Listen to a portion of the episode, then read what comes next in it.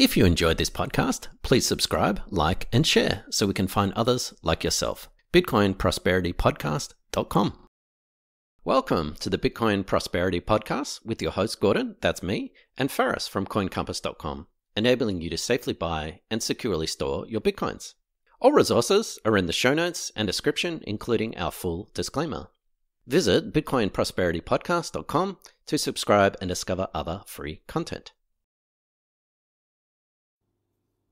Hello, everyone. Welcome to another episode of Bitcoin Prosperity Podcast. And this edition, we're looking at Bitcoin and macro markets. So it is Sunday, the 26th of April, 21:33 UTC time. I am in New Zealand, so it's 9:30 a.m. Monday morning here. So the main thing I'm looking at this week across the markets, what I'm actually noticing in a lot of charts is gaps. So economically, the wheels have stopped spinning. Essentially, the world that we live under is one based on consumption and the repetitive behavior of such. So if you're not going out and spending, you're not fueling what is a debt-based economy. So that is where we are today, is that the hamster in the wheel is no longer running, which is why we've had banks basically sending people money, which is very little to make a difference. And at some point that needs to get paid back. Risk assets that don't seem to have received the message. We'll look at some charts, and if you looked at charts, you'd think that things were looking pretty well around the world. And are we chasing gaps? So we'll go to the Wilshire 4500. Now, in our last series, we explained that this Wilshire 4500 used to be called the Wilshire 5000. It's basically made up of 5,000 listed companies around the world.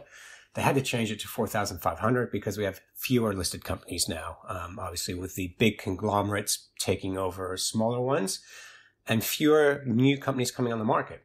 So that in itself has never been a good sign of economic growth when you have fewer companies applying to be privatized and to be listed on exchanges. So we saw here we had the top at just above 1625. And then we had this huge correction, 20% correction, obviously with the onset of COVID-19. And you see we've got this big arrow here. So we've got this gap, big open gap here, 13 to 1360. So we've got a gap there in the Wilshire 4500, and another one even higher just below all-time highs. So the saying goes, gaps get filled. Doesn't mean they're going to get filled this week, month, or even year, or even decade. But there is a saying in markets that gaps get filled, and it actually has been proven that gaps do get filled. We're seeing the same thing if we move across to the NASDAQ.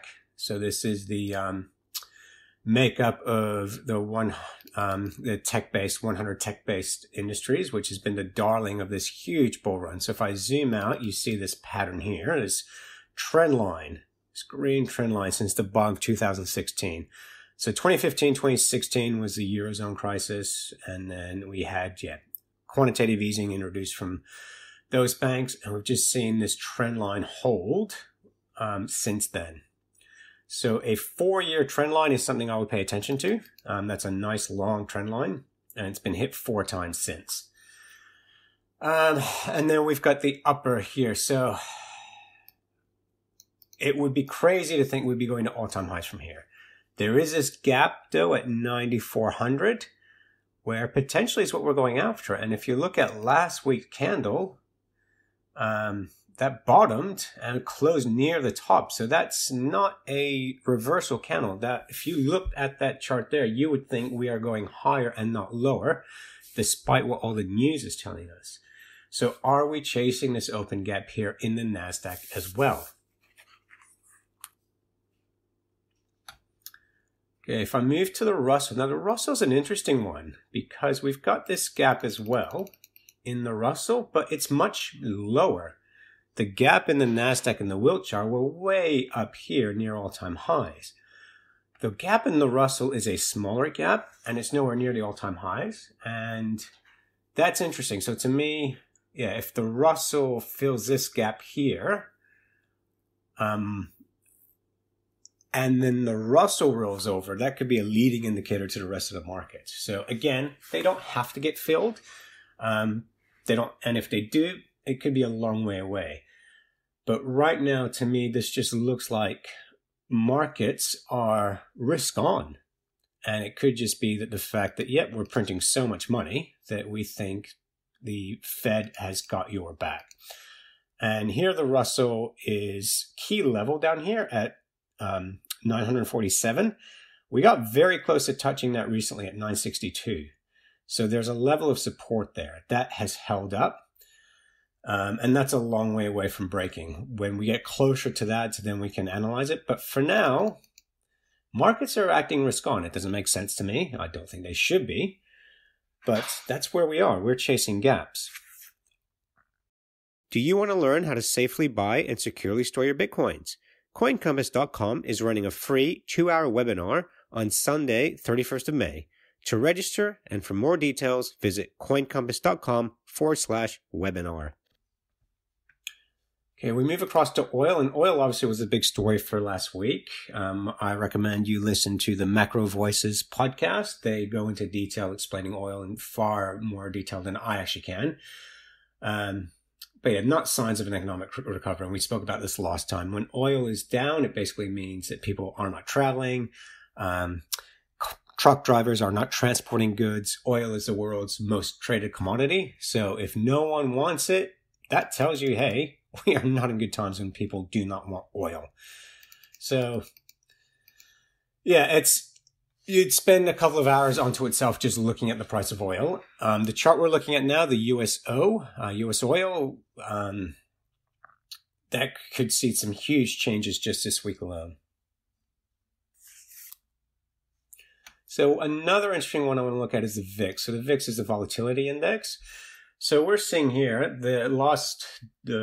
Friday in the VIX was a huge down day, which basically would have meant that people are not anticipating any risk for the next 30 days. And we're hitting this key level here at $36, where it bounced off huge wick down there back on the 24th of March. We break below there. And again, the VIX could be chasing a gap down here at the $18 to $20 level. So you could say we are looking at potentially 1 to 2 weeks of risk on where the VIX is chasing this gap here.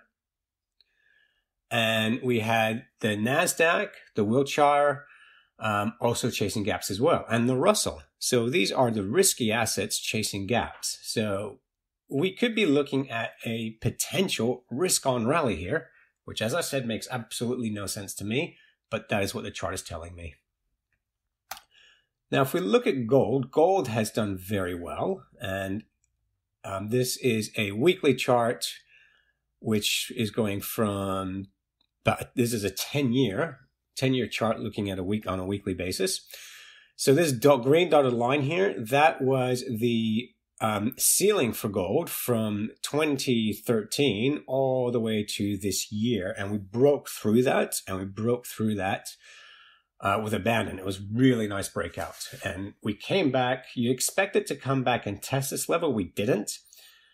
We came above it. We've got a new support level at 1450. So gold is hitting some resistance up ahead. So we've got this level resistance just below 1800. Now, having said that, that resistance is 7 years old. So markets have memories. How long those memories last? Anything at 5 years or later is a pretty distant memory.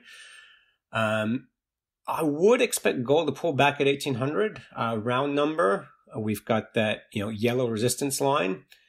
And then we've got the previous all-time highs at 1920. So again, if you bought gold in 2012, would you have held on this long expecting it to come back? I don't know. So yeah, there is a resistance there, but it could be weak because it's old resistance. It's 7 years old. So interesting to see what gold does. But again, if gold is going up, and gold had a big week last week, why is gold going up as equities are going up as well? Normally, they're meant to be anti-correlated. You buy gold because things are not well in the world. You don't buy gold as a risk-on asset.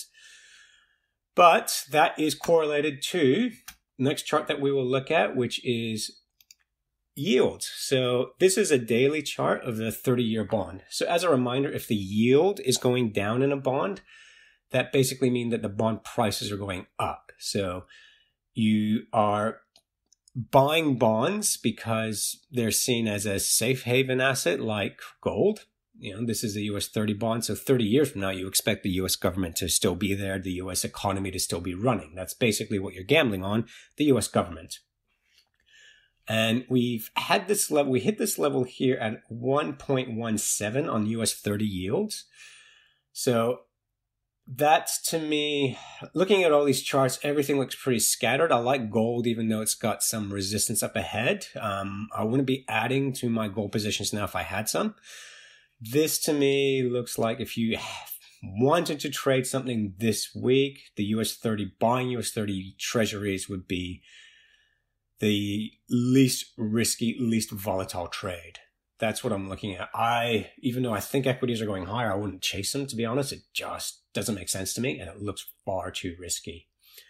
But yeah, the US 30 here, yeah, breaking below this level here, and you know, you could be heading way back down to these all-time low yields of 0.8%. And that seems obscene, but you got to remember that in Europe and even in Japan, you've got yields at negative. So you're paying the government to hold your money for you. Topsy-turvy world we live in. Euro-US. So Euro-US had a nice head and shoulders. This is a weekly chart lost in 2018. We then had this channel that was going down, and these last couple of weeks it's been way too volatile. You don't want to be trading this. I just look at this and go, that is just way too erratic. There's no trend there. I believe the US dollar is going higher, but I'm not going to trade on a belief. That chart is just telling me to stay away. And the other thing I want to talk about is the reason that gold is going up and interest rates are coming down is this chart here. So this is assets of Federal Reserve. So basically the Federal Reserve is just buying stuff. And to do so, they're spending US tax dollars to do so. So US debt is going up from 4 trillion to 6.5 trillion inside of a month. And that is obscene. That is just a complete disrespect for US taxpayers, for future generations. And we've done this in the past. So yeah, there is no exit strategy here. We are actually going to be interviewing Mark Yusko on this very podcast. And this is something I want to ask him about. What is the exit strategy? How in the world are you going to get the world out? How are you going to get yourselves out of this much debt? Because debt implies the future generation is going to pay it. So Bitcoin. So this is my concern for Bitcoin. We are going up. We had a good week. This low, I was never convinced by, simply because high volume on a down day. These candles here do not look like bottoming candles to me. They're indecision candles. But we're grinding higher. The problem is we are grinding higher into this downward trend here, that gold line. So, and yeah, the other concern is that it's basically been really strongly correlated to the NASDAQ. So Bitcoin is not being treated as a safe haven asset. This red line I've just introduced, that's the NASDAQ. So if the NASDAQ is chasing these open gaps, Bitcoin is probably just following suit. So we could see the NASDAQ hit those gaps as Bitcoin hits this downward trend line. So again, if you had Bitcoin, which you should, I would just hold it. I would expect a reversal at this trend line, this downward trend line here. And then we could be revisiting these lows. But yeah, at this stage, I'm not trading Bitcoin. Yeah, I just, you know, we do recommend dollar cost averaging. And, you know, as we always say with Bitcoin, you just buy it for the long term. It is not correlated to a safe haven asset at the moment. It should be, but there's still a huge misunderstanding out there as to what Bitcoin is. So that's why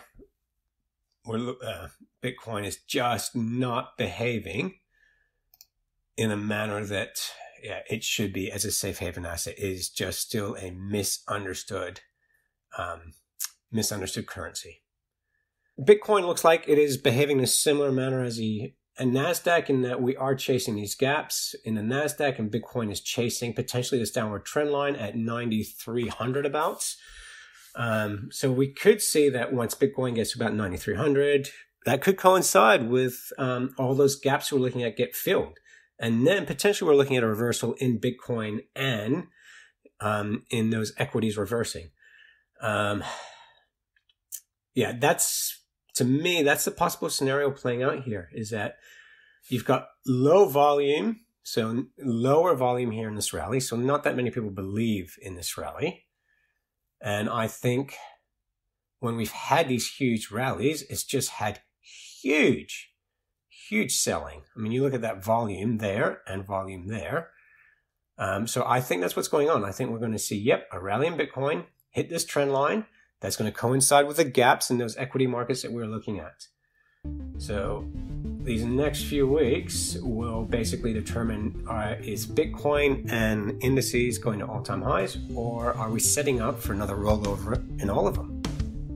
So as with everything, just live long and hodl. Thanks for watching or listening.